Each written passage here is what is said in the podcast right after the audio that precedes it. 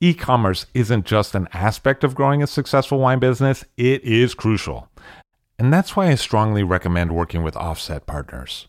As a proudly independent e commerce technology and brand design company based in wine country, Offset understands the operational nuances and the customer service imperatives that distinguish a great online buying experience from a mediocre one.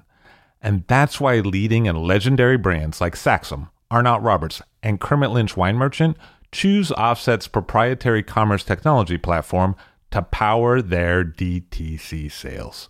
If you're an allocated winery or a high touch merchant that values an elegant, effective commerce solution for both you, your customers, and your team, reach out to the smart team at offsetpartners.com. That's O F F S E T, partners with an S.com to craft a better direct to consumer experience. I'll drink to that, where we get behind the scenes of the beverage business. I'm Levi Dalton. I'm Erin Scala. And here's our show today.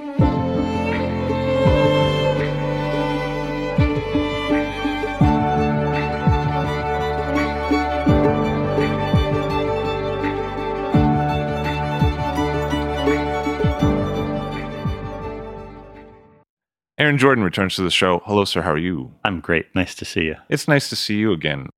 I don't know if I've ever expressed this to you, but your interview last time has proved to be one of the most popular in the history of the show. And so I think a lot of people who maybe heard that one would be excited to hear you again. And I know you have some projects that are new and some that we didn't talk about last time. So it's great to welcome you back. Thank you. That's welcome news. And I'm thrilled to be here. I always love the conversation. So we're here in Oregon, and Oregon is a theme that you've returned to recently, but actually you made a 2001 Pinot Noir from the Goldschmidt Vineyard, even when you were based solely in California. Yep. My curiosity, interest, love of Oregon has taken a while to mature, but it's been there for a long time. You even made a Riesling from Oregon fruit early on in the Neyers days, right? I did, yes. That was actually an outgrowth of the Pinot Noir, I was looking at the Pinot Noir, and Neil and Diana Goldschmidt owned the vineyard, and a guy named Andy Humphreys farmed it for them.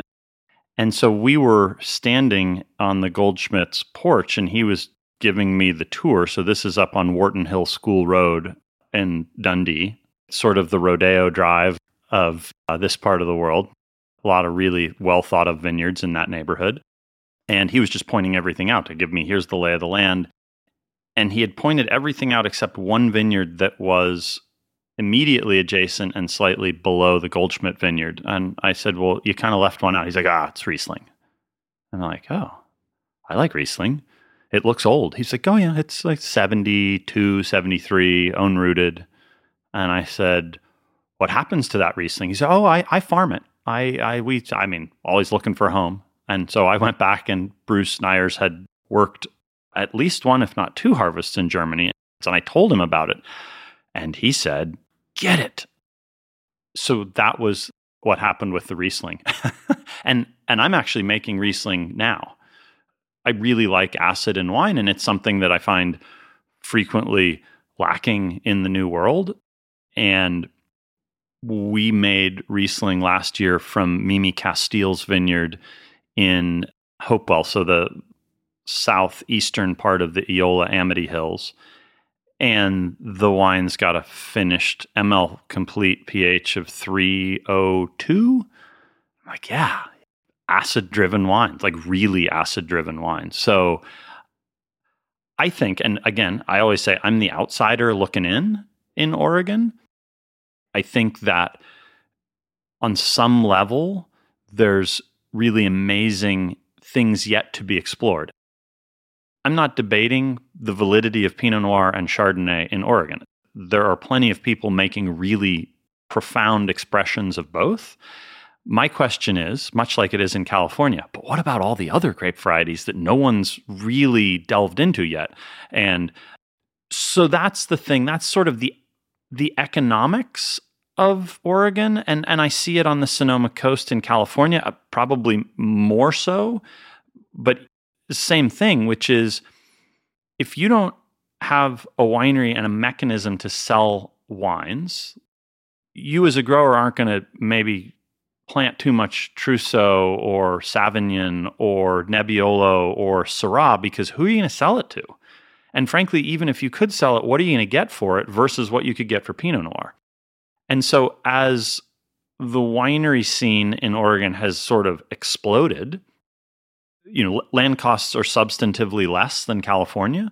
So, I think you have this ability to maybe experiment a little more. Where in California, if you haven't won the lottery or been very successful doing something else, it's really hard to justify economically planting Chenin Blanc, Trousseau.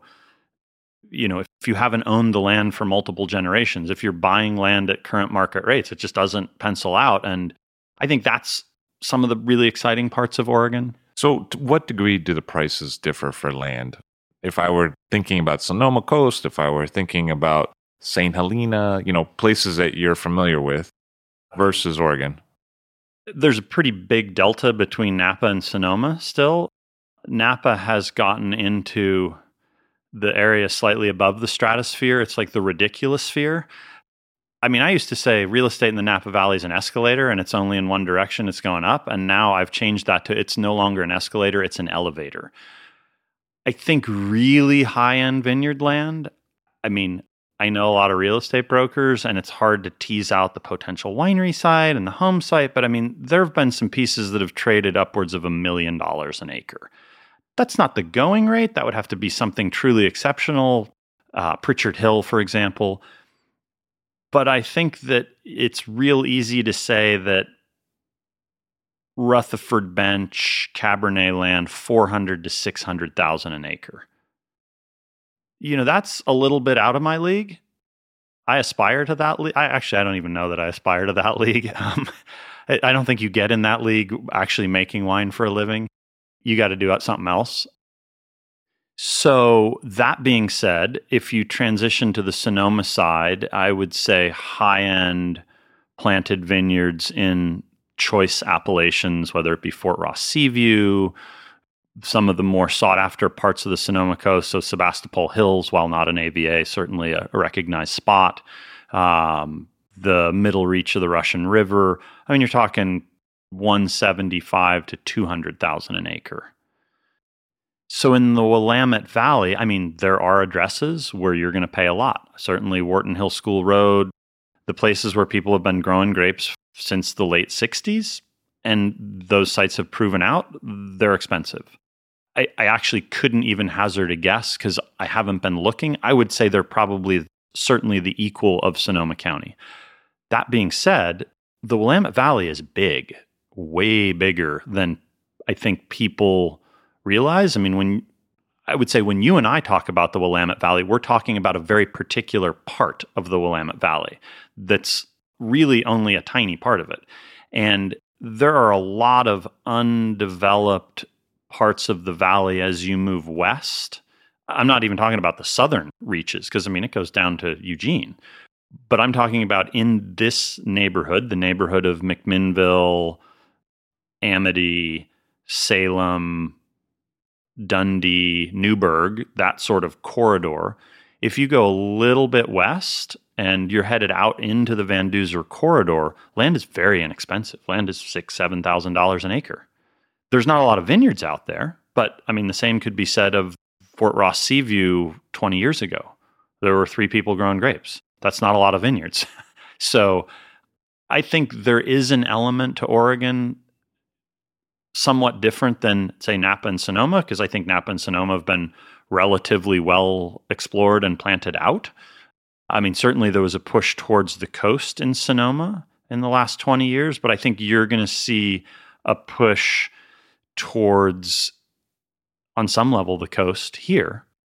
You have interesting soils, you have the correct elevations, and you know it's a it's a funny thing to think about and i would be curious to hear some of the other vintners that have been making wine here a lot longer than i have. But my take on it from the outside is that you know in the 80s, the 70s, the 60s, certainly, people were able to identify sites that, given the farming skill set of that era, you could grow grapes effectively and expect to get them ripe relatively frequently. I would say the farming game in Oregon is as elevated as any place I've ever seen in the world. You know, in the Russian River Valley, as a for instance, you still have a lot of old school plantings. They're 8 by 12, single wire, flop. Grapes still get ripe, it's warm. Rarely do we have sort of the curtain call rain event where, whoa, okay, we got a problem.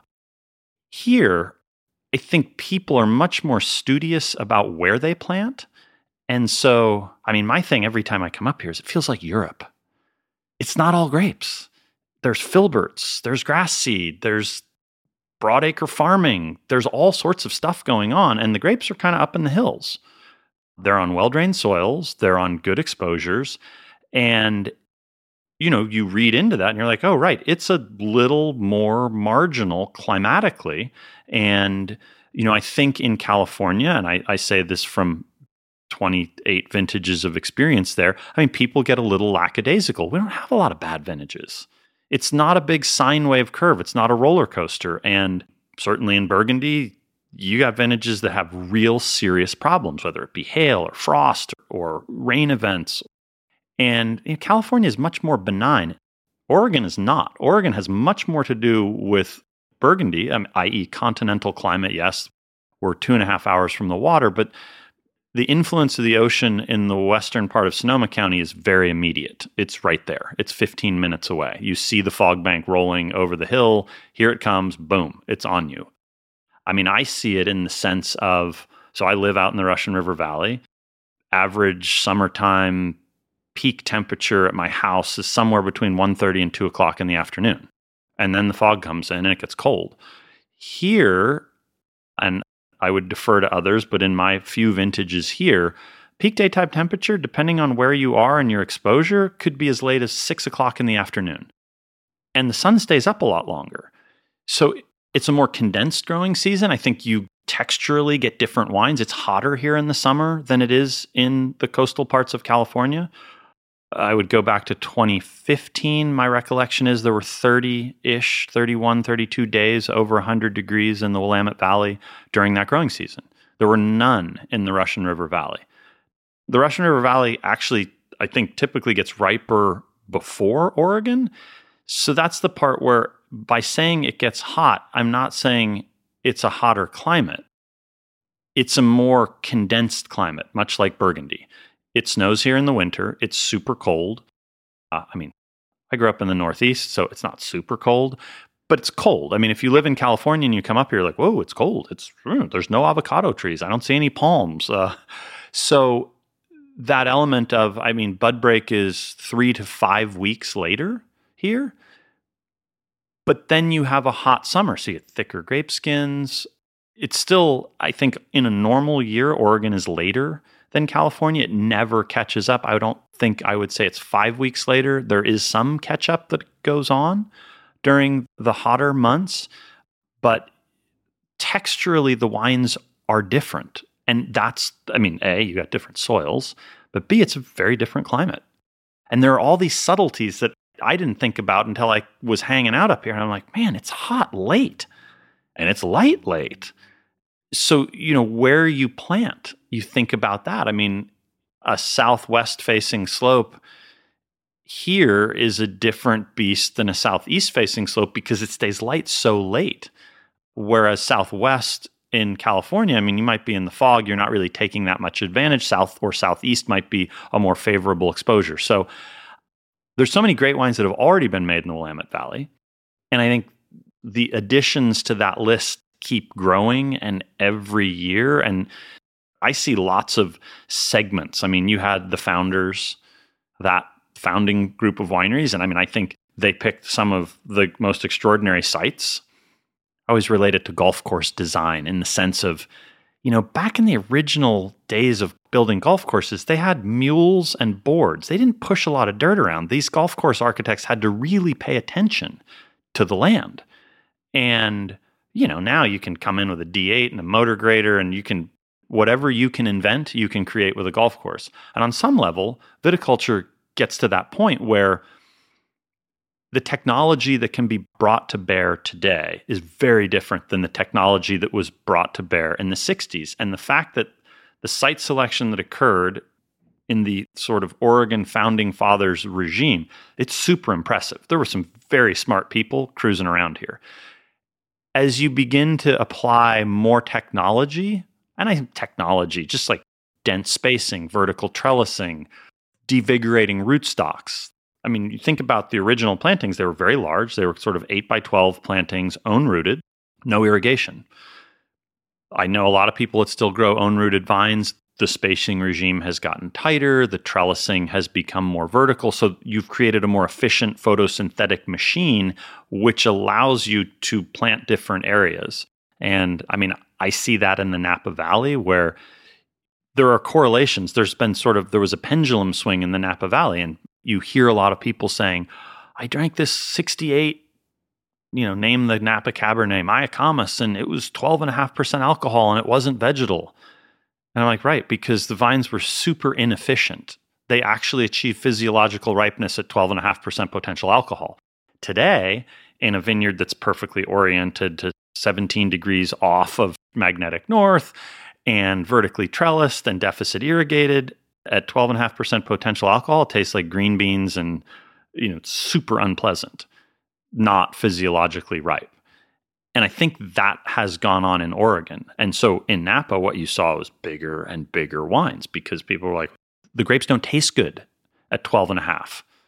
I need to get rid of the bell beans. The pyrazines need to burn off. And all of a sudden, you're making these behemoth wines. And you know the pendulum has begun to swing back and people are like well, maybe we need to split the canopy a little less efficient i think everybody's always looking backwards and forward simultaneously and saying what worked and what didn't work. And and so for me, when I look at Oregon, you know, you were fortunate enough to try an 85 Eyrie, right? Yeah. Yeah. So I mean, there's a wine that probably is a wine of less viticultural technology, and yet it can be really special and beautiful. And that same site. I'm not sure where that wine came from, but if you were to redevelop it in the modern era and plant it at three by five spacing and vertically trellised, you'd probably make a much heftier wine. And I see a lot of hefty wines in Oregon. Me too. Yeah, like 14.5% alcohol bruisers. And some of that is viticultural. And it's not that people have changed their thought process, they're just looking for physiological maturity. And when you set up a vineyard like that, it frequently occurs later. I think if you look at that as a negative, which, you know, some people do, some people don't, the benefit of it is that I think there's a lot less really bad vintages in Oregon. Much like California, there's not a lot of really bad vintages. I think in years that maybe in the 70s or 80s would have been really difficult years, they're no longer that difficult. I mean, you still have to be on your A game, but at least you're not being handed a slate of rotting fruit because viticulturally that's not really going to happen that much anymore. People are a little more focused. So you may have to dodge rainstorms 2017. I mean, it started raining in the, I can't remember the exact day, 20th of September, and it rained on and off throughout harvest. I had sites that logged five and a half, six inches of rain, you know, from start to finish in harvest. The wines are really good. I actually find them to be right up my alley personally. And I sort of look at wines like that and say, so if this is the worst vintage that you're going to see, like it rains, you know, six inches during harvest, wow. And just, you know, that element of a good rain can refresh a vineyard. So I think that when you take that more modern approach to viticulture, what happens in the Willamette Valley is it expands this entire westward door. And that becomes really interesting to me. And it also allows for other grape varieties to enter the fray where, you know, we might be sitting on one of the greatest sites ever for Manzoni Bianco. We just don't know it because nobody's planted it. It's like the Napa Valley. I mean, you kind of got the Cabernet train, and in the Willamette Valley, you got the Pinot train. And I mean, I live on a road in the Russian River Valley that when I first moved there was three quarters Old Vine Zinfandel. And every time a property changes hands, the Zinfandel gets torn out and the people plant Pinot Noir. It happened literally just the other day. It was tragic. This vineyard, I, I mean, it didn't get pruned. And I'm like, no. I knew the property had been for sale. And I thought, you got to be kidding me. Historic, heritage, amazing, well farmed vineyard, gone, scrubbed off. I'm sure it'll be Pinot Noir. They're working on layout. But, you know, that being said, I think when I think about Oregon, the element of where does Chardonnay do better than Pinot Noir? I mean, that goes on frequently in the Sonoma coast, and there is that economic element. Although I think here it's it's not as distinct, and frankly, here it may actually be the reverse, which is Chardonnay is more expensive than Pinot Noir because there's so little of it. And I love to joke with David Hirsch about you know maybe your grandkids will laugh at the fact that you grew Pinot Noir, and I get the what, what are you talking about? I'm like, well, what if it's a better Chardonnay site? I mean, he doesn't have a lot of Chardonnay, but the Chardonnay he's got is extraordinary. And I'm not saying the Pinot Noir is not extraordinary, but Coche isn't growing Pinot Noir in Corton Charlemagne. And it would probably be really good Pinot Noir if he did. But we could all argue that the Chardonnay might be better. But it's an economic thing. I guarantee you, if Pinot Noir in Corton Charlemagne was worth $1,600 a bottle and Chardonnay was worth 300 I bet you they'd be growing a whole lot more Pinot Noir. So that's the economic driver. And, you know, I think in Oregon, certainly in my world of tasting, there's really good Chardonnay here. And again, this comes from the more acid, freaky profile. So, I mean, I would say there's been obviously a lot of really talented people working here for a really long time, but there is always new energy. And I think that as that new energy pushes things around, pushes them, you know, so you've got established vineyards, everybody's, you know, there's not a lot of plantable land in the Dundee Hills right now. I mean, there is a little bit, but it's very expensive. And so a lot of times newcomers are people that maybe aren't as well funded. And so they are out on the periphery. And I mean, I would put myself in that group. I'm working on a piece of property that's, I don't want to say it's further out than anybody else. There's, I've actually definitely got some neighbors that are as westerly as I am, but it's definitely off the beaten track. That's the property near Dallas? Yes. I don't think that the TTB has put it forth yet, but it's been up for its commentary period and it, it would be called the Van Duzer Corridor. That will be the newest AVA once it kind of emerges from the TTB, which is this sort of nebulous process. But they've accepted the application, they've published it for comment, and that usually, if nobody says, you know, I can't have this. You know, I've always wanted to be part of the Van Duzer corridor and I'm over here and I'm outside the line. I mean, there's a couple ways you can kind of derail one of those things, but I don't think that's happened. So I think it will be the next AVA. But yeah, so west of the southern tip of the Eola Amity AVA, and you sort of head out into this flatter kind of broadacre farming scene and then all of a sudden it starts to rise up again in these undulating hills and you get up into the what I kind of consider as the go zone of altitude. It's interesting here because nobody thinks about elevation in California. I mean, there's zero talk of it. And here, it's kind of the really important thing. I mean, obviously, soil type and exposure, but elevation is hugely important as well. And elevation and soil type kind of go hand in glove. My history of the geology of Oregon is probably relatively low on the sophistication list, but there was an event called the Missoula floods and there's a lot of sedimentary soil. I mean, super for farming. Just look around the Willamette Valley. There's a lot of serious farming going on here. It's not really where you want to be growing grapes pretty heavy soil. I mean, the grapes are very excited, but you get into a lot of issues with lateness of ripening and mildew and fungal issues that just when you get up in the hills on the better drain soil. So there is that element. And when I first came up here in the early 2000s, I didn't hear a lot of conversation about that, but I was also dealing with a vineyard that was in arguably the true sweet spot. I just didn't realize that. And as I have purchased more grapes and gotten out and about more, I'm like, oh, right. No, this is no joke. you know, 300 to 550 feet, like that's the go zone. That's kind of where you want to be. The snapshot of it is if you go too low, the soils get heavy. If you go too high, it gets too cold. The temperature decreases with altitude. And so you have a later onset of bud break and the physical daytime temperatures are lower and it gets harder and harder to ripen fruit the higher you go. So the Van Duzer corridor, if I understand correctly, brings a lot of cold air off the Pacific Ocean yep. through there. And it's an area where things tend to ripen later as a result. And so for me, very superficially, not knowing either region super well, that reminds me a little bit of an area you're familiar with, which is the Sonoma Coast. Yes. And it did me as well. And I kind of was looking around and said, huh, this area looks promising the fascinating thing, and this was after acquisition of the property. I mean, I I kind of went out there and kicked the dirt a little bit, and I'm like, oh, this looks actually shockingly like Goldridge loam. So there's a soil type out there called Bellpine, which is a different parent material, but it's more or less sandy clay loam, which is what Goldridge loam is. And you know, Goldridge loam arcs across a series, as does Bellpine, and there's several derivatives of it, but it's a sandy clay loam.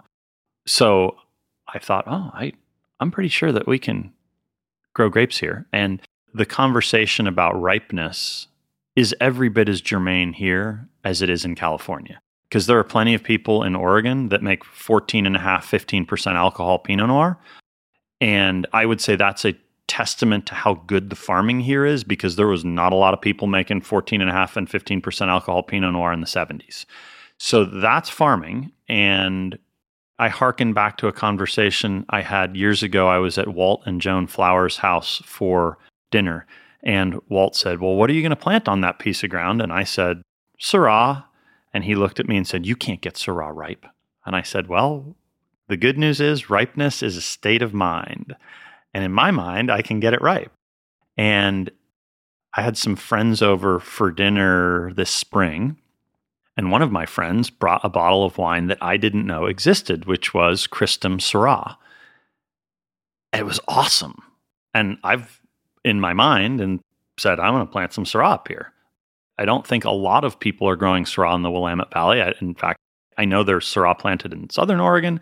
And Steve Doerner brought a bottle of Syrah. I'm like, dude, this wine is incredible he's like, yeah, we don't make it every year. I, you know, it's that very modest. I mean, Steve's one of my winemaking heroes and one of the guys that made one of those wines where I went, oh, oh, Pinot Noir. Oh, yeah, I need to do this. This, uh, I don't know this guy, but I need to find him. Well, he also likes the whole cluster, and you like the whole cluster. Yeah, for sure. And it's funny that I now find myself with Cristom as my nearest, I think, neighbor. Bethel Heights and Christum were kind of in between the two of them. So I'm definitely going to bend Steve's ear a little bit more about his Syrah planting and look at it and walk it and think about it and how it relates to mine. And it's that element of, well, what is ripe? And that's the element of being up here, being Oregon, that I'm very curious about.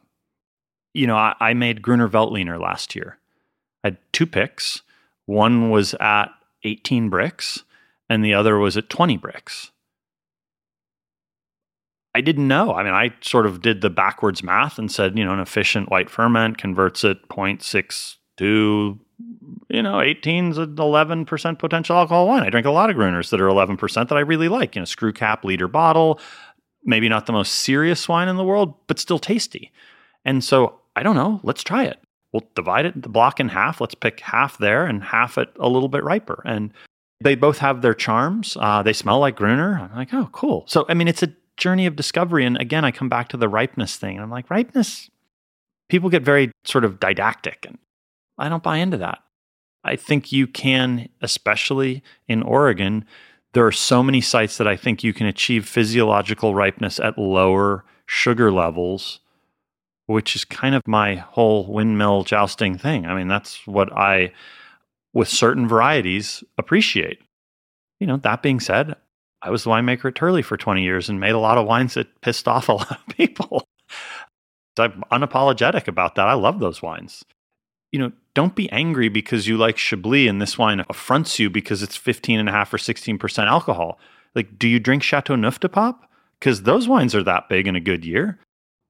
Alcohol isn't by itself bad. I can't think of a lot of really great Chateau Neufs that I've had that were 12.5% alcohol. The Grenache just doesn't, that's not its game. And Zinfandel's kind of the same way. But I think something that you found over a longer career, but more recently in that career, is that there seems to be more avenues for selling the lower alcohol wines and more acceptance in the market now than there was in the 90s, right? Oh, big time. I think there were a lot of people that may have, you know, even if you're at home drinking Txakolina or, you know, some, let's just say low alcohol, acid driven wine, you know, if you've got a commercial bone, you're like, yeah, I can't do that here. Ain't nobody buying this. Make a barrel, we can drink it at home. But when you think about wine criticism, wine commentary, 25 years ago, there weren't that many people doing it. And they wielded phenomenal power. And I think today you have a much more, I mean, obviously the internet, people's ability to access information, totally different. And there's so many more voices and consequently so many more advocates for different styles. And, you know, there's still big wines out there. There's still super oaky California Chardonnay that's a little bit sweet and people drink it like it was Kool Aid. But I think there's also an avenue for much different wines. I mean, wines that aren't dominated by oak, that are way lower in alcohol. And I come back to the it's not good or bad, it's just different. And I have a, neighboring winery to my winery in St. Helena that makes that style of wine. Very oak driven, riper, probably some residual sugar, not threshold, but you know, right up to it type wines. And they make 150,000 cases of Chardonnay. And there are people that drink that wine that have wine on their table who have kids growing up where wine is a part of a meal. I laud that. I love that. That helps my business. It helps all of us. I make kind of not that mainstream wines.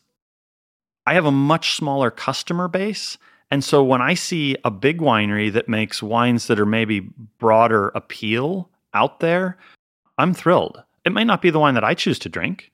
It's fine. I don't, you know, I drink a really small spectrum of wines in the grand scheme of things. But it's important to, I think, acknowledge the role of some of those brands in the greater benefit to tiny people like me doing weirdo stuff. I'm not going to make a lot of 250 day skin contact amphora fermented Chardonnay. I'm smart enough to know that that market is relatively limited, but I'm still curious about it and I'm going to do it. I'm just not going to do it in a size that's going to bankrupt me. You know, and on some level, Oregon is arriving at the point where there are starting to be those brands you see some more mass market ones. Oh, yeah, which is really important. It's not a, oh, oh, no, here comes the big bad evil empire. It's no, no, this is good stuff. This is good for everybody here. It's just there isn't that much consciousness. And so having those driver brands in Oregon is huge. And there's a lot of money flowing into this valley and a lot of expertise and a lot of larger wineries that might be based outside of Oregon seeing the potential and buying land and wineries and I don't get worried by stuff like that. And in terms of the winery, how do you like to work? My thing with a barrel room is it should be relatively rapidly uncomfortable in a t-shirt. If you're not that uncomfortable relatively quickly, it's too warm. Well, that's a classic kind of burgundy attitude, right? I mean, that's how Dominique Lafon likes to work. It's super cold. Oh, yeah. Well, there's a lot of biology that goes on when it gets above 60, 62 degrees. Unwanted biology. You can get a cellar really cold here. It's just the summertime that can be, you know, you, you got to pay attention. I love long, prolonged ferments. I mean, I'm personally unworried by a wine that in May hasn't gone through malolactic fermentation. I kind of love for them to go into a hibernation state by about November and not be done with alcoholic or malolactic and then reemerge in the spring and finish. My favorite wines are the wines that take the longest to go through ML.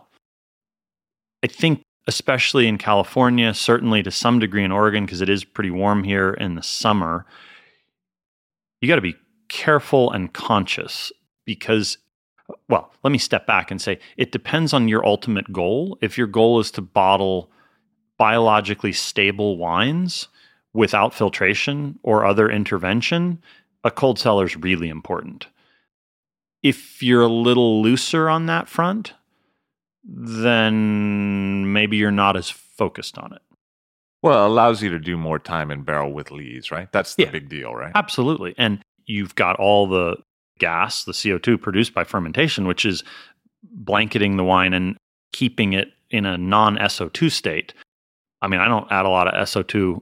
I typically don't add them on the crush pad. We don't add them until they're the wines are done with malolactic fermentation. So, I mean, if they don't finish until June, those grapes have seen no SO2 for 10 months, which I tend to like those wines a little better. I mean, wines that finish ML and need to be SO2'd, again, I mean, you don't need to do it if you got a 55 degree cellar. You can just ride them along too. So there's a lot of benefits to it. I mean, you can always warm it up. Right.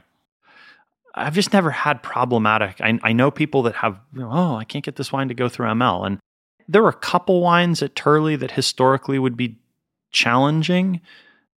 I mean, I can specifically like the Ueberroth Vineyard, which is, I don't know that pure limestone is the right word to describe it, but I mean, the soil pH at the top of that vineyard somewhere between eight and a half and nine. It's about as close to pure limestone as you can get. And I mean, the wines would have post ML pHs of 315 with a 15.5 alcohol. Really hard to get. That's like the double whammy of malolactic is a really low pH and a really high alcohol. Hard to get to go through. There was a wine that we made years ago from a vineyard in the Russian River Valley, another really cold site. And it, took two years to go through ML. And rather than get freaked out, we were just like, all right, well, we'll just let it ride. It's ticking down. And it second summer it finally finished. Like, cool. In a cold cellar, what's your approach to racking? And the reason I ask is when I've been in the Piemonte in different seasons, I've realized different things about the Piemonte. And when I've been in there in the winter, no one racks. And if they do rack, it's highly unusual. Like if a wine doesn't taste super reductive, you're raising questions. You're like, did you rack this? What's going on? And the reason that they don't rack is when it's really cold in the cellar, the wines take on more oxygen when you rack them and they hmm. prematurely oxidize sooner. And so people avoid it. And so I'm just curious for other grape varieties in other places, what's your experience working in a cold cellar with racking? When you say that, it's funny because it makes me think of something else, and I'll come back to the answer to it. But it's that folk wisdom that has total scientific basis, but you know, 50 years ago, nobody would have explained it that way. You just don't rack in the winter. Like, what are you doing?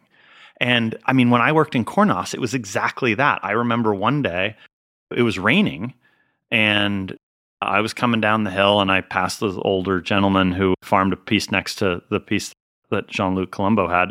And he said, What are you doing? And I said, oh, I'm going to rack some wines. He said, What are you, whoa, what, what are you talking about? It's raining. Why would you ever rack a wine when it's raining? Only rack with the north wind. I'm like, what? Fucking, eh, north wind? What? Weirdo. And, you know, subsequently, somebody with a little more perspective said, So here's the deal. A north wind in the northern Rhone is high pressure over the Baltic. It's the Mistral. The north wind is when the lees are most compressed and it's the best time to rack.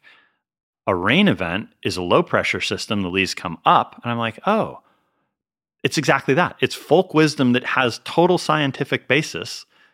It's just the old timers were connected to Mother Nature in a way that we aren't. And we sort of demand why? What's the why? You know, and I mean, I, I'm a very curious person, so that's my general nature. And so when you just said that, I'm like, oh, right, that's brilliant. Of course, that's exactly why it is. I wouldn't have been able to articulate that, but you have tasted enough there And it's that element of, well, this wine doesn't taste right for this time of year. What are you doing? What happened? Why'd you rack it? so my thing in general, I mean, my own wines, like we, we don't rack them.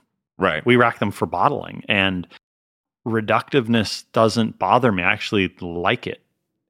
So when I worked for and with Bruce Neyers, we would have these these um, periodic episodes. Bruce tasted the wine constantly out of barrel because he, as a salesperson, was you know there was always a new distributor coming through and they were tasting it and you know wines in barrel are these kind of amorphous things they move around and I'd get a memo like so and so Chardonnay tastes horrible. We need to rack it. I'm like, eh, but it's not going into bottle tomorrow. So I disagree. We don't need to rack it. If we were bottling tomorrow and it tasted like that, I would be concerned. But we're not. I don't need to taste it with anybody. You know, it is what it is. My goal isn't to make wine that tastes good in March. In uh, let's say March of the year after we picked it. I don't care what it I mean, I care what it tastes like. and I want to say that, but I mean, there's a spectrum of flavors that I'm not upset by you know, fast forward another year, I want it to taste good because you're selling it. So that's the thing for me. I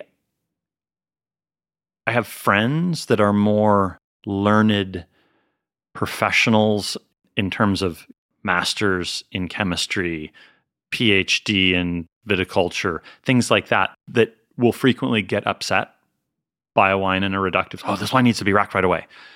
And I come back to my point, which is no, it doesn't. I mean, there are wines that do need to be racked. Don't get me wrong. Occasionally, you get into aromatic zones, and I'm like, okay, this is enough. Air needs to be in- introduced here.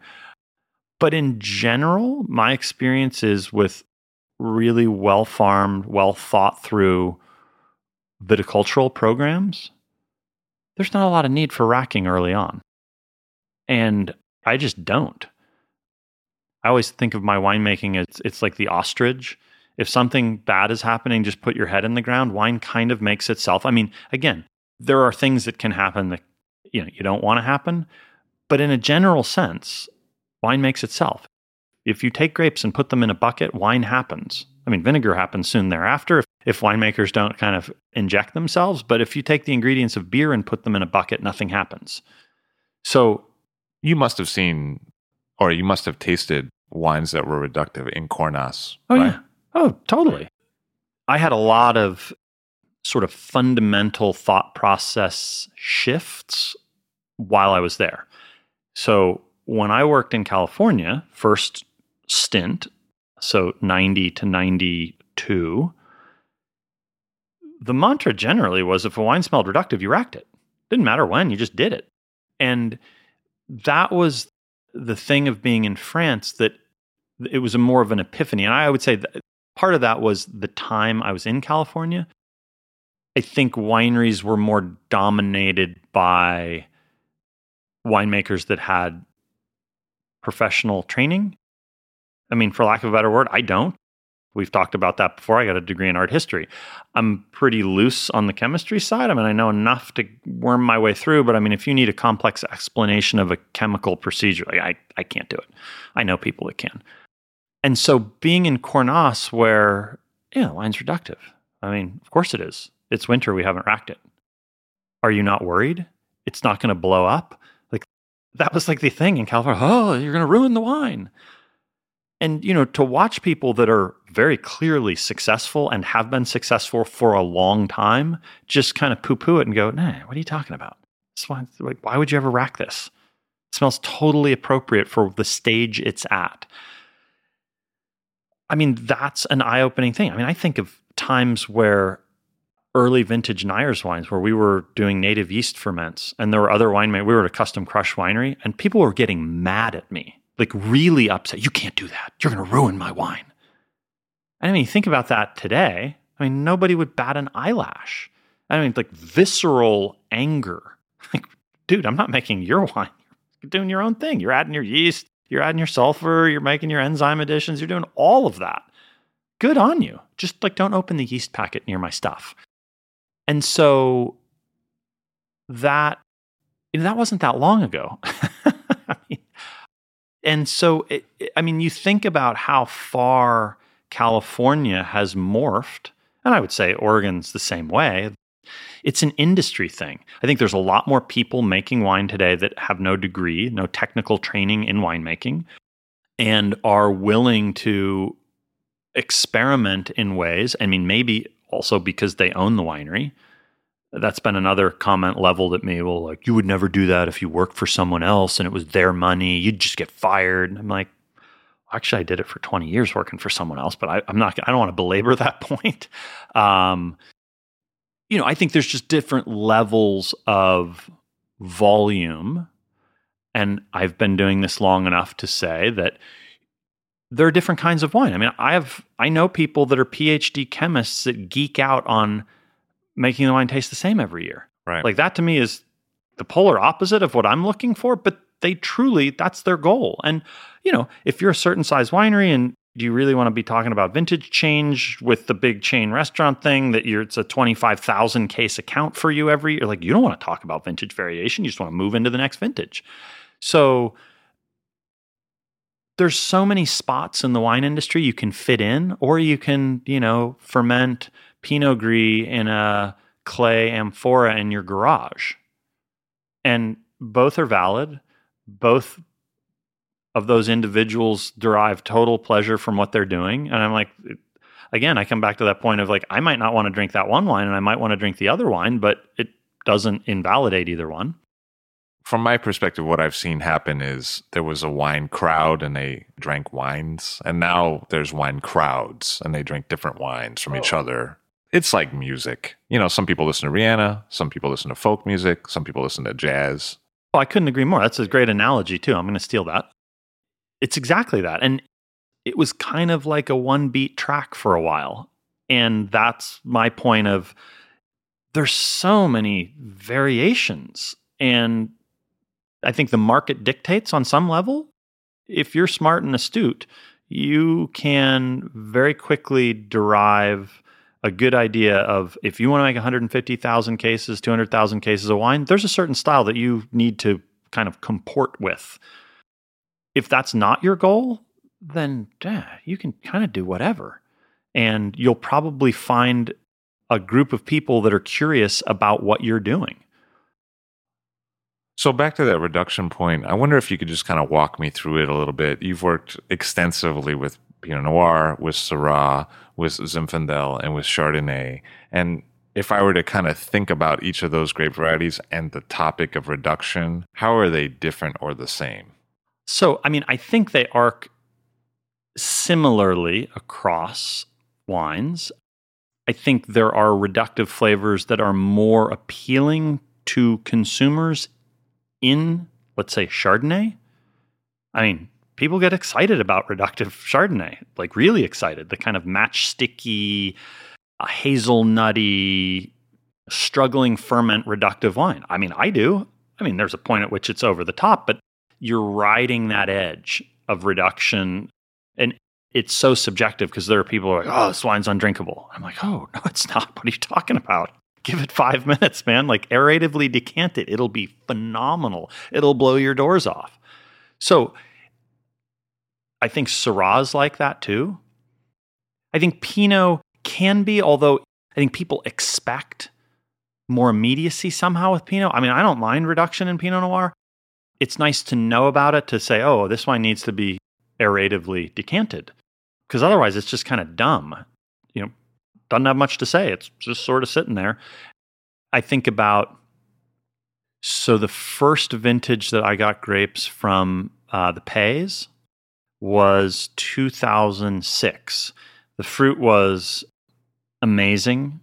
It was the best looking fruit that came into the winery. Rachis is beautifully lignified. And so we did a really elevated percentage of whole cluster. The wine was absolutely magical in barrel. And I could sense the reduction, but it it was never that apparent. And we bottled the wine, and it was literally. I mean, I, it got to the point where Andy and Nick said, "What'd you do with the wine? Did you bottle it, or did you just blend it away?" And I'm like, "No, no, I bottled it because we released the seven, the 07 before the 06. And I'm like, it's just not ready. I can't I don't want this to be the opening salvo. You know, you only have that first chance to make a good impression. And I didn't want people to try that wine and be like, I don't get this. And I think there is an immediacy about the drinking public on a, a larger scale. I mean, there are certainly those of us amongst the drinking public who kind of get into reduction, but I just sat on that wine for like three years. And that was one of those aha moments of, oh, higher stem content, wines need more time. For whatever combination of reasons, they are more reductive. And so Zinfandel, Zinfandel's kind of a, I always say Zinfandel is like the Grenache of the New World. You got to be careful with Zinfandel. And historically in California, and this would go equally for Syrah, there was that element of, oh, it's reductive, you got to rack it and, you know, splash it around and beat the crap out of it while you're at it.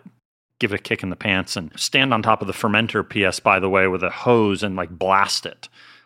And so we had wines at Turley that never were racked. And that was kind of a constant topic of thought process, conversation, etc. Is Zinfandel has historically been treated like Cabernet. And I can walk you through the thought process of, well, it's this big, powerful alcoholic, can be tannic, blah, blah, blah, blah, blah. So you just need to beat it up and aerate it. I'm like, eh, I don't know. I mean, Grenache is a really tannic variety too. In fact, more so than Zinfandel, but it's actually really delicate and you have to be super careful with it because it oxidizes and becomes unpleasant. And then you get into these weird synergies that I find flavor wise not very good.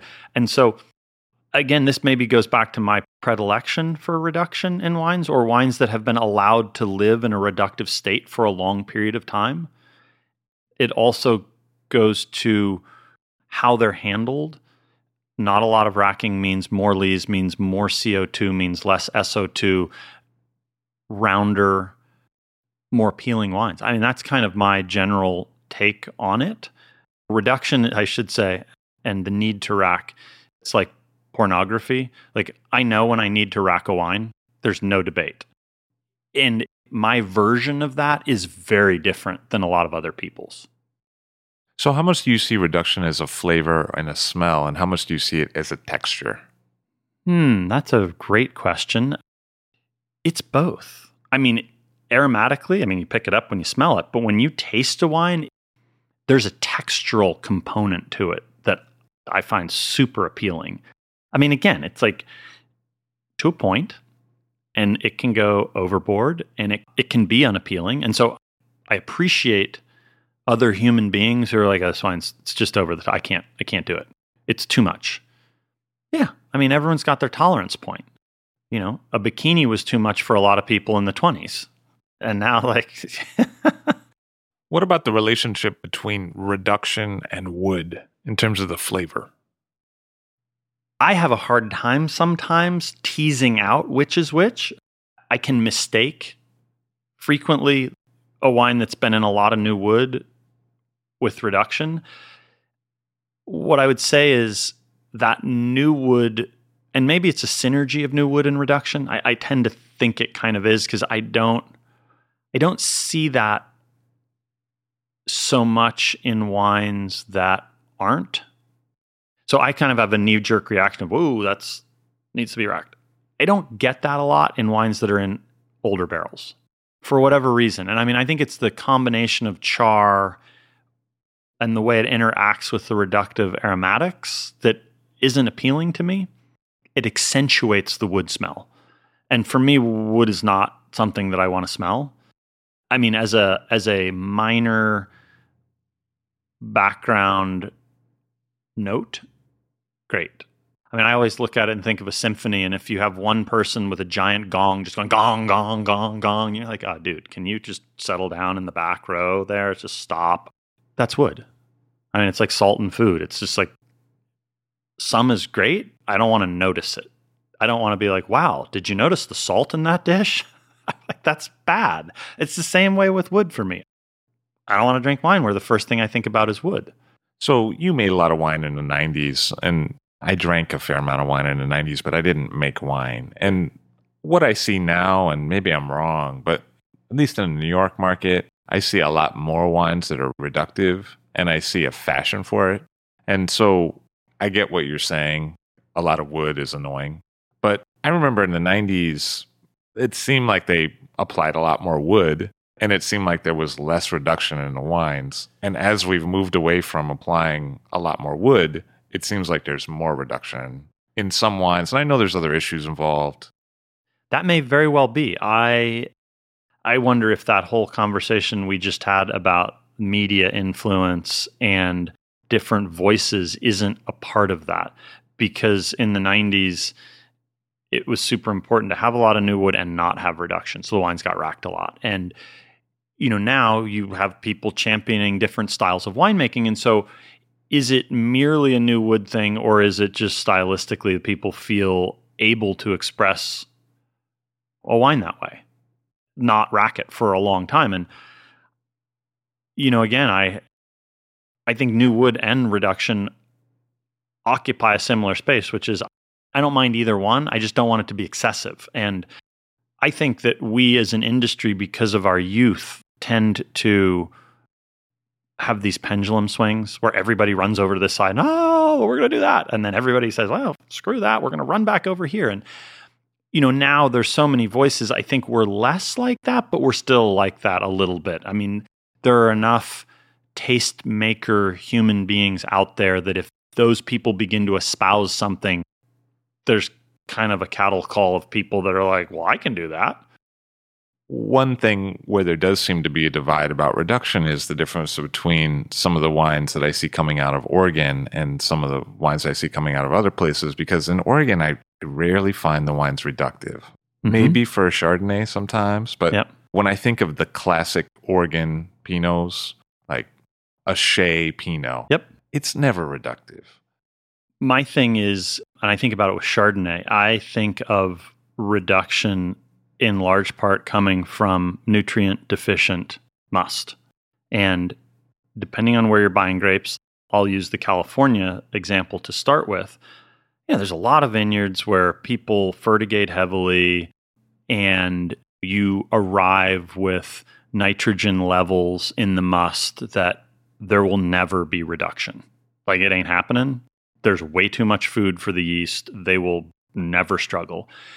And I always used to get excited at Neyers when we would find a site that might have, you know, there's all sorts of measurements, YAN, which is yeast available nitrogen. And you get into these numbers where you can look at the analysis of juice and say, that wine is going to be reductive. Yes. You know, it's not going to be ridiculous, but it's going to have some because those yeast are going to struggle a little bit. So I take that experience and I come to Oregon and I don't disagree with you there's a a newness to the soil here. There's a lot of vitality. You don't see a lot of super deficient must here. And I think it's it's the soil type and the age of the soil and the length of time that vine crops have been grown on it. Outsider looking in, I'm sure there's a lot of people that have divergent opinions, and I'm sure there are sites that prove that entire thesis wrong. But in a general overarching sense, that's kind of my take on it. Again, I would use the experience of the Hayne vineyard Zinfandel in the early 70s. The guy that was farming Hayne, somebody had asked him to plant another vineyard. And so he took budwood from Hayne and he took it up onto Howell Mountain and he planted a vineyard that's now called the Black Sears Vineyard. So identical budwood. You would swear on a stack of Bibles that it was a different grape variety. I mean, the berries at Hayne are relatively small. The berries at Black Sears are gigantic. It's a site thing. That site at Hayne's been cultivated for a long time. It's very different soil. It's alluvium. It's one of those, I call them the sweet spot sites where in the 1800s, when you didn't have irrigation and you didn't have fungicides, there were very few places you grew grapes. And they were real consistent, which was they had enough moisture holding capacity for a vine to be dry farmed, but they had enough soil drainage for it not to rot. I mean, when you see an old Zinfandel vineyard, you're like, that's the spot. I can tell you why that's still there. It has those two properties. And, you know, you go into the 70s and you can irrigate and you can do a lot of things. So all of a sudden you're planting sites that throw off completely what you thought was cluster morphology. That was a genetic thing about that budwood. Actually has nothing to do with the budwood. It was site driven. And so I think that goes on in Oregon. I see that. One of the themes that really came up in the last interview that we did together, and you sort of touched on it there, was there are sites for grapes and kinds of wines that you want to make, and it's about finding them. So, what's your intuition with Oregon at this point for what can work up here and where? I have growers that I buy grapes from that sort of nervously say, "So, what, are you, what are you doing on that piece of property?" I'm like, "Don't worry. Like, I love you. You have an extraordinary Pinot Noir and Chardonnay site. I'm thrilled. I don't want to go anywhere. You farm immaculately. I really like what you do. I'm doing something else out here. I'll probably plant a little bit of Pinot and Chardonnay. I actually have I have an immediate neighbor who has a third leaf Pinot vineyard that is farmed by someone who's helping me. Um, I'm going to digress momentarily, which is in California, if you want to farm biodynamically, you better read Steiner and figure it out because there's not a lot of help. A couple consultants in Oregon. Oh, I mean, you want to farm biodynamically? There's 10 vineyard management companies that'll do it for you. When I say the Oregon farming game is like on it, it is on it. It's extraordinary up here. So, the woman that oversees a lot of the farming for Seven Springs Vineyard, Jessica Cortell, who I think the world of. I mean, I buy fruit from both Pinot and Chardonnay from Seven Springs, and you know, it's one of those every time you go in, you're just like, wow, this is so thoughtfully farmed. And I mean, it's not just her, Sashi's involved and but she is helping me with my piece of property and she said, "By the way, you got a fence line neighbor who I've been working with for the last 3 years. So I'll have a better idea of how Pinot Noir does in the neighborhood this fall because I'm buying the fruit from that vineyard. And so on some levels, I don't feel the need to rush out and plant Pinot Noir. I, I got plenty. I'm way more interested in how does Chenin Blanc do, how does Savagnin do, how does Trousseau, Poulsard, Syrah, Riesling do, and I can do that. And again, I mean, I make a lot of Chardonnay and Pinot Noir, but I have other interests in the wine world. I have a whole other brand where I make Zinfandel and Petite Sirah day, and I envision probably a third brand.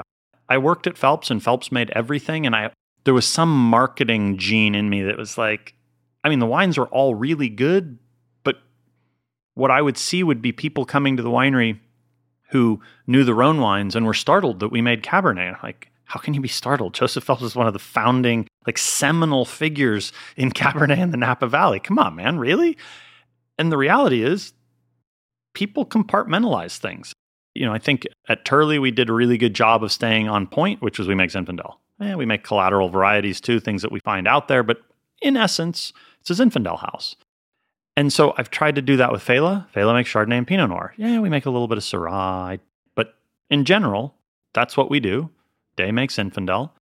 And yet I have this sort of need to do other things and explore. And so that's the next thing coming down the pike. We're dipping our toe in, thinking about it. I mean, I am. I say we because it's. I think of winemaking as sort of a team effort, and I've got a lot of really talented people that I work with. And I drink a lot of Chenin Blanc at home. I drink a lot of Riesling at home. I drink a lot of Trousseau at home. I drink a tremendous amount of Gamay at home, and I have this. I, I don't know whether it's an American thing or what it is. It's like I drink it, therefore I want to make it. And there have been some revelatory moments along the way. And I mean, the one that I have most recently stumbled upon. So we made Gamay in 16 from a vineyard in the Eola Amity Hills called Bjornson. So it, it adjoins Seven Springs to the south and west. And, you know, I'm my biggest critic. My post action criticism was I picked it too late and I left it in the fermenter too long not a lot. You know, I probably picked it two or three days too late, and I probably left it in the fermenter a day too long. That was my general thought. The wine was big. You know, I drink a lot of Cru Beaujolais, and it didn't remind me of that. It was something else. And so in 17, a little more uh, slow pace to the harvest. So I think we got our pick a little bit better.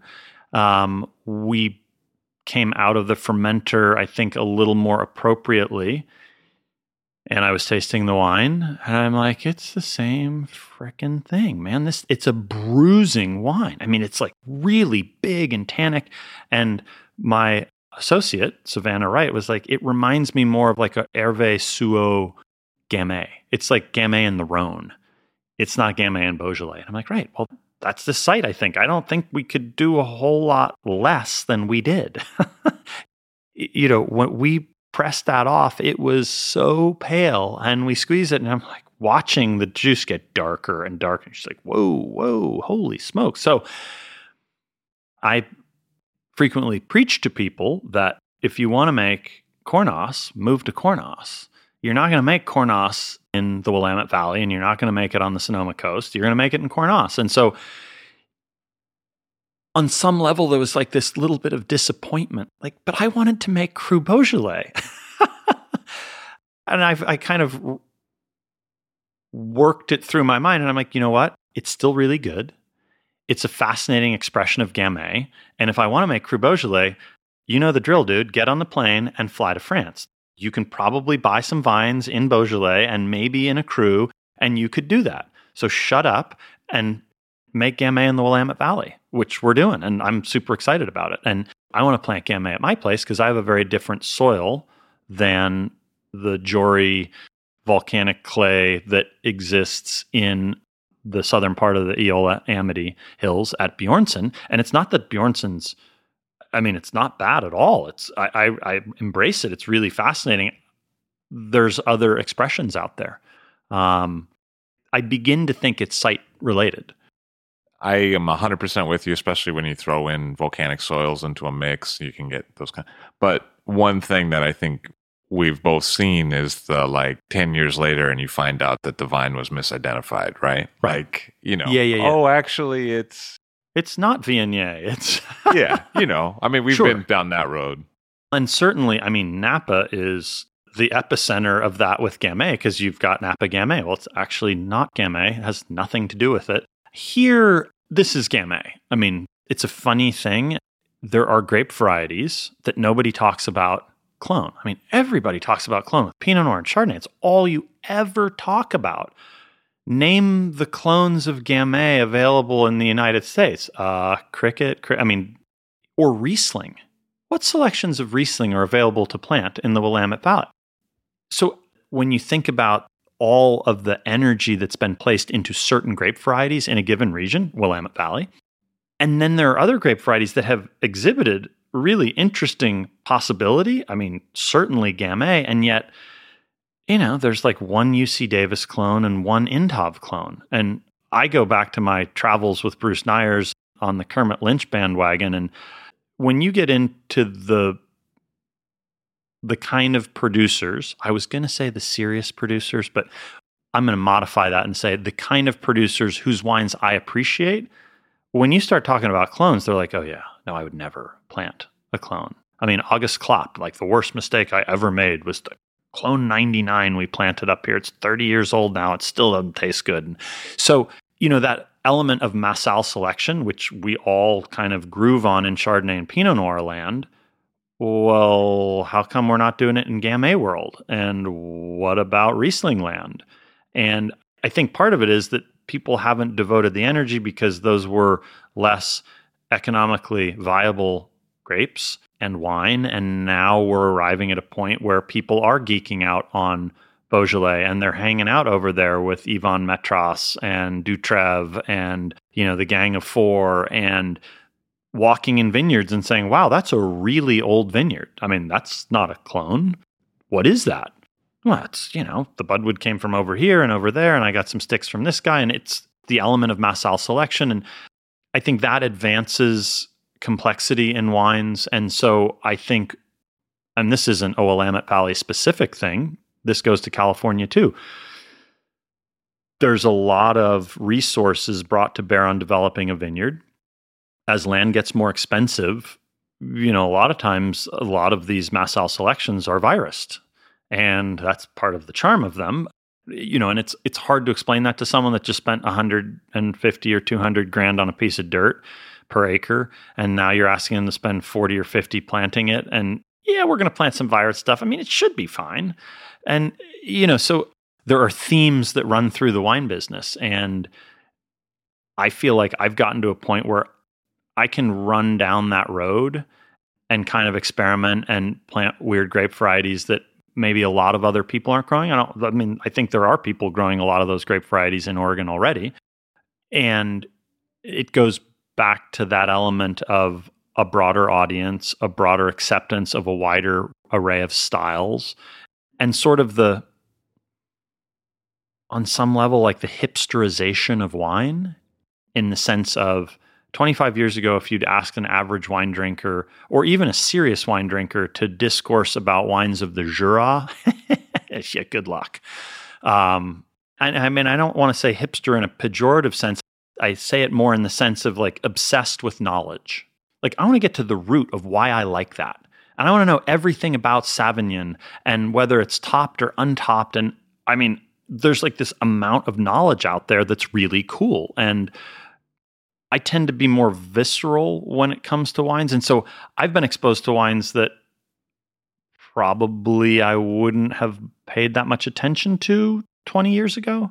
I mean, I've sold my almost entire cellar two or three times now where you know in the early 90s i worked at phelps i ran the tasting room i did a bunch of other stuff and all my friends worked in other tasting rooms Caymus you know i traded with randy dunn and i developed this large cellar of napa cabernet and by and large i got to a point where i'm like i don't really drink these wines these aren't a couple in there randy's wines i still gravitate towards them but by and large, things had shifted for me from a textural and taste standpoint. I'm like, those wines no longer held a lot of appeal. And it happened again, sort of the bigger phase of non Cabernet wines, the Rhone movement. I had access to a lot of wines that I bought, and one day was like, I'm just not, I'm not drinking them. And I think I'm not drinking them because I'm not finding the kind of pleasure that I used to find in wines like this. And not all of them, but a lot of them. And, you know, I got other uses for this space. I'm going to sell it and go do something else. So I've noticed that about myself. And so, you know, if you'd said to me 15, 20 years ago, you're going to buy a piece of property in Oregon and grow Sauvignon, I'd been like, yeah, right. Put the pipe down, step away from the baggie. And I find myself in this spot and I'm not abandoning the other things. I'm just really intrigued by what I have experienced in Oregon in terms of the flavor profile and acid profile of non Pinot Noir varieties. And I love the Pinot Noir too. I mean, I'm making a fair amount of Oregon Pinot Noir. I'm not disparaging it. I'm just saying I think there's potential for a lot of other stuff to do really well here. Uh, potential's the wrong word because there are people doing other things that are really quite good at it. So at the same time that you see some room for some growth and some more obscure grape varieties, I feel like you also see that Oregon has a potential for Chardonnay that maybe hasn't fully been realized. Oh, yeah. I think the Pinot Noir, I don't want to say that there's no leaves that are unturned in Pinot Noir. There's just been some very talented people making Pinot Noir for a relatively long time. I mean, there are people with 35 vintages under their belt that can discourse on the terroirs of specific vineyards and have 20 to 25 years experience working with the grapes it's you're not going to stride in and just say hey i've found this new spot you know it, it's pretty well defined you know i think with chardonnay there is that element the economic element that nobody grew chardonnay because it gets ripe later and it's oregon it's maybe you're going to have a an early end to harvest so people skewed toward Pinot, but now you're in this mode of I think farming is so good that you can grow Chardonnay, and people are starting to say, "Whoa, that Chardonnay is unbelievable." So this goes back to the economics of it. I make a Willamette Valley Pinot Noir, and someone said, "Are you going to do a Willamette Valley Chardonnay?" And I said, "Probably not, because the grapes are too expensive, and everyone expects sort of inline pricing." Your Pinot Noir is X, so your Chardonnay is going to be X minus minus five percent I'm like, no, it doesn't work that way here. Your Chardonnay is going to be X times 120%. And that's a little bit upsetting to the psychic norm of selling wine. So I'll just stick with single vineyard wines and a Willamette Valley Pinot. But in the Chardonnay world, I don't know that I'm there. I just think the potential is so underexplored. There are people making super exciting Chardonnays here.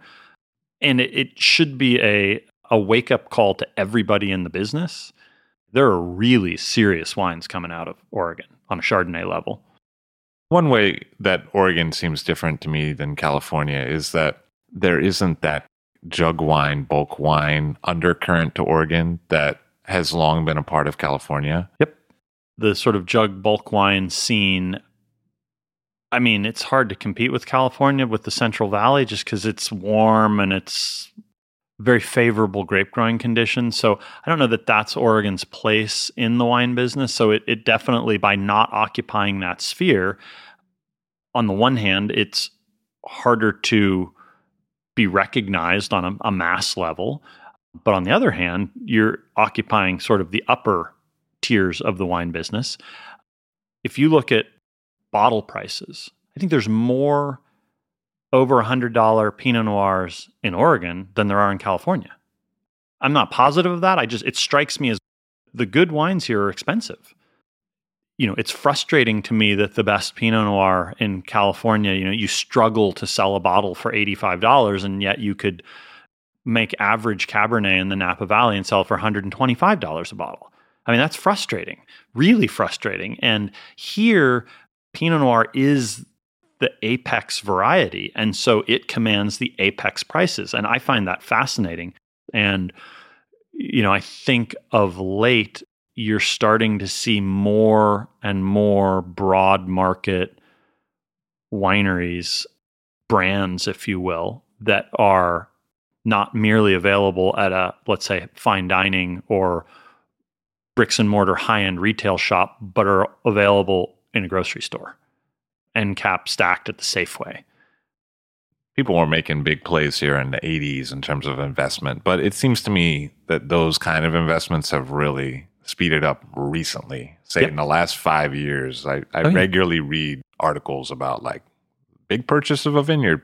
Big winery X buys X, big buys Y. Yeah. I mean, so the quick drill down on that, I mean, it's pretty straightforward, which is as the price of Pinot Noir has gotten higher and higher and higher in California, collectively, specifically Sonoma County, and you have brands that are, you know, relatively value proposition Pinot Noir brands, you can't make the wine and make money anymore because the price of grapes has gone through the roof in California. And so you look north and you're like, wow, we can buy a lot of acres in the Willamette Valley for not a lot of money. And now we own it and we can guarantee ourselves a fruit source that will supply this price point wine. And it's not necessarily the high end, but it's not poorly made wine either. And that's the fascinating thing for me about the dynamic of what's going on now. And without getting into naming names, there are a couple people that have invested heavily, like thousands of acres and serious acres. And if you know the brands in question, the brand is morphing from a Sonoma County driven brand to a Willamette Valley brand. And I think that that can occur when you get to a point where someone says, you're in a restaurant and you got brand X on the wine list and oh, I want the the blah blah blah. Well, did you want the Russian River Valley, the Sonoma Coast, or the Lamp? I don't know. I just want the blah blah. It's brand trumps appellation. And once you've achieved that spot, that's where you see people, larger companies going, I'm going to Oregon. Because it's really hard to hold a price point in California. I mean, the reason that I say that so articulately and rapidly is it's hard for me. I mean, I make Sonoma Coast Pinot Noir. It's hard to keep my price point. And I feel like if I keep raising my price, I better make less wine because it's you just get out of your I mean, you've worked in the restaurant business. The deal is wines are marked up a certain amount and your high-end glass pour is finite. I mean, yes, there are restaurants that have $70 glasses of wine. They're very, very, very, very few and far between. You know, a $20 glass pour is a high end glass pour. And in order to be that wine, you have to be at a certain price point. And, you know, if you're a business, which I still am, it's how I earn my living, you have to be conscious of what it costs to get that wine into the bottle. And I look out 20 years into the future and say, I can't I can't envision making that wine in California 20 years from now. I won't be able to afford to. And I will be able to do it in Oregon. I know it's just started to happen for you? Because you made a few vintages, but you've just started to kind of release the Willamette Valley wines. But what's the customer reaction? Are they saying like, "Oh, cool, you're doing Willamette Valley now"? Are they saying like, "Oh, this is different than the Failla I know from the Sonoma Coast"? Or are they saying, "Let me compare the two? I mean, what are they saying? Great question, and I'm still trying to divine the answer to that. We made the 15s in California, 15 singular. We made one wine, trucked the fruit down, and it became apparent relatively rapidly that if we were going to make any more than one, trucking was not an option. So we became a client of the Carlton Winemaker Studio. That was 16 and 17. And then we got to a point, I mean, it was a, a couple of pronged issues. I mean, one, we got too big for the studio. And you get too big, and now you're like the 800 pound gorilla in the corner just pissing people off. And I don't like doing that. So, but the second factor was that I figure if I've got people coming to my winery in California, I can sell them a small amount of Oregon wine, but there's a point at which they're going to say, Hello, I'm in California. I'm not in Oregon. Can you pour me a California wine? Which I completely respect. Much like my tasting room in the Willamette Valley, I can say to someone, hey, if you want to try one of the California wines, we can. But if the entire lineup was California, people would be like, uh, uh, are we not in Oregon right now? You do see all these vineyards around. So my thing was it's important to have a stage, I think, in both places to showcase what you're doing. So to loop back around to the question, what's the response? So the 15, one wine, gone. 16's first vintage of a lot of the wines for us. So in 15, we made Seven Springs, and that was it. I mean, if you're going to start with one vineyard, it's a pretty good one to start with. Uh, somebody figured out a long time ago this is a good place to grow grapes, and they've been doing it for a long time really well. But we added three additional sites to the mix, and we made a Willamette Valley Pinot. And so we released those wines in the spring, and they're gone. So I take that as a good sign. We didn't make a lot of wine, but the reception so far has been really positive, which is, I mean, I I wasn't totally sure what to expect. I had a pretty good supposition that even if there was resistance, that I could get over that. And, you know, again, it's one of those like when I make California wine and I knock on my distributor in Oregon's door, they're like, dude, Coals to Newcastle, beat it. A little bit of Chardonnay, like, we're not buying any Pinot Noir. So when I go to my California distributor and say, "Hey, guess what? I've got this new project in Oregon," they're like, "Yeah, you do know where you are, right? I mean, we sell a little bit of Oregon Pinot Noir. We're just not going to sell that much." And so there's a learning curve for sure. There are markets where I can sell more and less, and that will all come into a a state of equilibrium over time. I mean, we're not making that much wine up here. I think we crushed somewhere around five thousand cases last year and should be on target to do that again this year. So for some people that's really big and for some people that's you know not really big. For me I I had that volume in mind. That's kind of the that justifies your own facility volume for me. When I look at what I'm paying in custom crush cost versus where I can lease a winery for, that's the tipping point. So I kind of was racing to get to that size. It's about a fourth of your production these days. Is that yeah. correct? Yeah, about that. And where do you see it going? you have the vineyard in the Van Duzer corridor area, and then you're working with Zenith, and yep. you're purchasing yeah. some other fruit. I think I'm I'm never positive. I was chatting with a guy that I know. This is probably 2010. We'd started in '98, and he said, "You know, how much wine do you make?" And I said, "Oh, you know, five thousand cases." And he said, "Well, what's your plan?" And I'm like, "I don't know. I don't have a plan. Are you kidding me?" Like if you'd asked me 10 years ago what my plan was, so in 2000 when we just started selling wine and we had one Viognier and one Syrah and we made 200 cases of wine, my plan was to make 200 cases of wine and just kind of go with the flow. And now all of a sudden I make 20,000 cases of wine and at that point I was making 5,000 and if you'd said you're going to hit 20 out of I doubt it. So I think, and this is my now however many vintages, 30 some vintages speaking, I think that Failla is a pretty mature brand in the way that I envision it. Now, I mean, if somebody else was running the show, they might have a different vision. The way that I make wine and the way that I sell wine, I don't think Failla gets a whole lot bigger. I know what I would have to do in order to get bigger and how the wines would have to be sold, and I don't want to do that at this juncture of my wine career. So I think we're pretty good the way we are. Um, Day is another story. It's relatively small at 4,000 cases.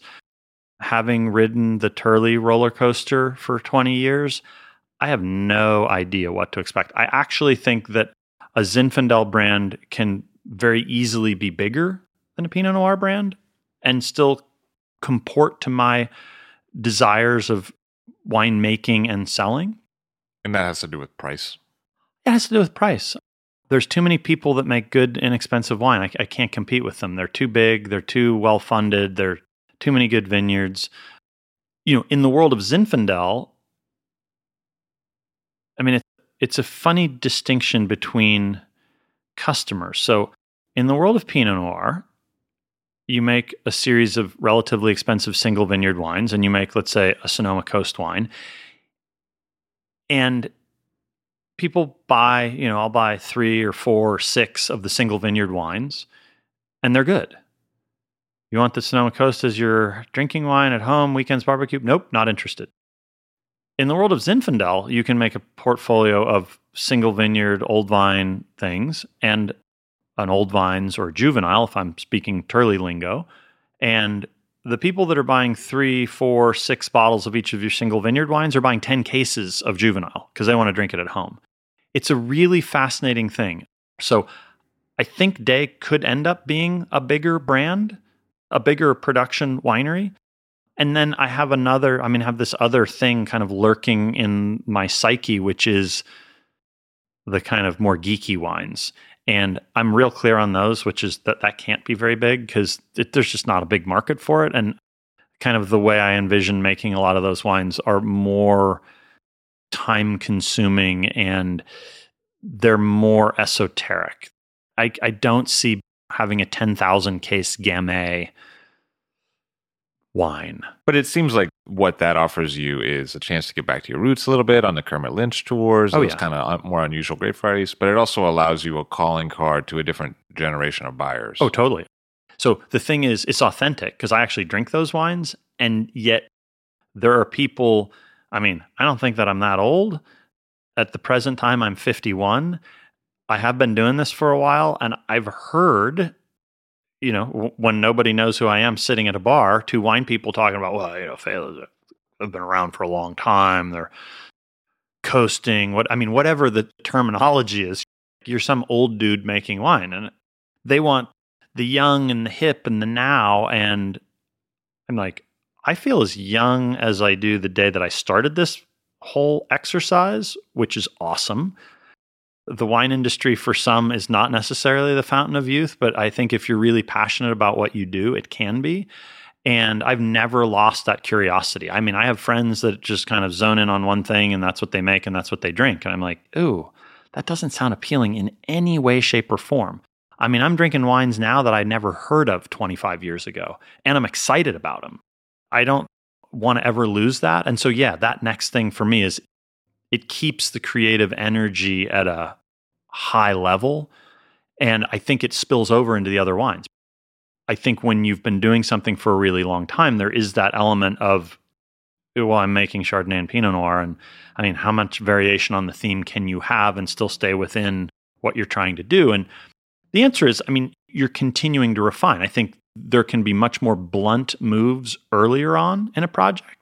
And then later on, it's much more fine tuning and tinkering and sculpting. And the analogy that I use frequently is it's like an Indy car race. We've all got kind of the same car. The difference between the winner and the loser isn't some radical innovation. It's really very subtle movements. It's not big movements. And I am reminded of a conversation I had with the general manager of the studio, the Carlton Winemaker Studio, a guy named Anthony King, who I've known for a really long time. And he is the reason I went to the studio. And after the first vintage we were there, he kind of took me aside. We were BSing in the cellar one day and he said, You know, I mean, you and I know each other. We've known each other for a long time, but we've never worked in the same space. And I got to tell you, you don't do much. And I said, Nope. You will be shocked at how quickly I react to certain things, but most of it, I don't move much. I try to plan it out. I try to associate, you know, back to the mantra of great wines come from great vineyards farmed really well with winemakers that don't do much. It's like get out of way. Know your craft, understand it. But I feel like when you start with really good raw ingredients, you just don't need to work that hard. So, despite what you said about kind of going with the flow as a business guy, I see you as super astute in the wine business side of things. You're not a sellout you make the wines you want to make, but you've made some really smart choices in terms of your business from an outsider view, from my perspective. And so, thank you. Is there an aspect of this Oregon thing that we haven't talked about that I'm missing? Is there something that you see that you're like, this is the thing, this is a oh. piece of this oh, that we time. haven't talked about financially? I mean, I, we've touched on it. Oregon occupies a strange, it, it's kind of an unusual place, which is there's that super high end. I mean, the high end of Oregon is higher than the high end of California. And the intrigue for me is that. And I mean, high end, not necessarily price point, but I think there are some truly Grand Cru sites that I'm really interested to work with fruit from them to see how they fit into this mix of other sites that I have. And I think they're different and yet they're equal, if not better. So that side is intriguing and that's sort of the the smaller boutiquey you know the high end is tiny it's like a pyramid the top of the pyramid is small and i think the wine industry will always be that way. My thing in oregon is you can find really good sites farmed with stunning thoughtfulness for very little money both buying land and buying grapes. And i appreciate your take on my business perspective, I'm a student of the business because it is my business. And I watch a lot of other people who I think of as being way smarter than I am. And so when we talk about some of these larger entities, these are not stupid people. These are very thoughtful people. In fact, they're thinking about things that I'm probably not even thinking of. And I'm watching what goes on. And I filter that through the lens of my own production. So Oregon wines are different than California wines, but they're not inferior. They're just different. And I think in the world of high end Pinot Noir, having all those different spots on the spectrum is super important. And, you know, I've lived through Napa exploding to a point where it's not affordable for normal human beings. Sonoma is rushing down that path. And I see Oregon as the next frontier. Uh, I don't plan on leaving California. I mean, I always say I'm not from California. I'm from Pennsylvania. I live in California, but I lived in Colorado before I lived in California, and I lived in Massachusetts for a while too. And so I'm not a homer either way. And Oregon to me is it's hard to describe the pull. I think it feels like Europe. It feels European. It has that aesthetic. You know, we rush towards monoculture. Napa to me is pretty monocultured out. Sonoma's still got the dairy industry, a staggering apple industry, but it's not far away. Because I mean, where you can grow apples, you can grow grapes, and you can make a lot more money on grapes. So that's a matter of time. You know, the cheese slash milk production that actually occupies a space that I don't think is very viable for grapes. So that may continue, but I mean, it's still there's a boatload of vineyard. And I come up here, there's just a feel about it. I mean, just today, as a for instance, it's 73 degrees, it's super humid, it does not feel like California in any way, shape, or form. It feels like you're on the East Coast, it feels like you're in France. And there's a draw that I can't quite put my finger on. And I will tell you there's another appeal for me. And I sensed it in Paso Robles 20 years ago, which is that there's an energy that surrounds a place where average human beings in the wine business can have their own winery. And that's been pretty well snuffed out in the Napa Valley. The bar of entry is so high that it doesn't really exist. And it's, again, Sonoma County's not there, but it's getting there. And I remember going down to Paso for Turley in 2000. You know, you could buy land for 25,000 bucks an acre that was planted. And you could buy unplanted land for 8,000 an acre and that was within the reach of the people that I like to hang out with. and so there's like this energetic space that's occupied when you have that many people all working towards making great wine. And Napa's sort of been refined down to this essence of it's a great place to grow Cabernet, which I'm not a huge Cabernet drinker, so I don't know. It might not be the right place ultimately for me. I I find more vineyards that I like in Sonoma County. I mean, there used to be a lot of more vineyards that I liked in Napa County, but you know, when a property sells for six hundred thousand bucks an acre, the incoming owner is not going to keep the old Zinfandel vineyard. They're going to tear it out and they're going to plant Cabernet because it is, after all, I mean, it's a business, and it saddens me on the one hand, but I don't have the money to buy that. If I did, I would. I don't, so I won't. And I think I'm drawn to the promise of a more inclusive wine area. And I think that is the essence of Oregon. Ehren Jordan is drawn to the top of pyramids that are still within reach. Thank you very much for being here today. You're welcome. Ehren Jordan of Failla and also Day, who's now making wine in Oregon. I'll Drink to That is hosted and produced by myself, Levi Dalton. Erin Scala has contributed original pieces. Editorial assistance has been provided by Bill Kimsey.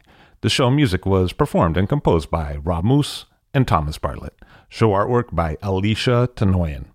T-shirts, sweatshirts, coffee mugs, and so much more, including show stickers, notebooks, and even gift wrap, are available for sale if you check the show website all drink to that pod.com. That's I L L drink to that P O D.com, which is the same place you'd go to sign up for our email list or to make one of the crucially important donations that help keep this show operating. You can donate from anywhere using PayPal or Stripe on the show website. Remember to hit subscribe or to follow this show in your favorite podcast app, please. That's super important to see every episode. And thank you for listening.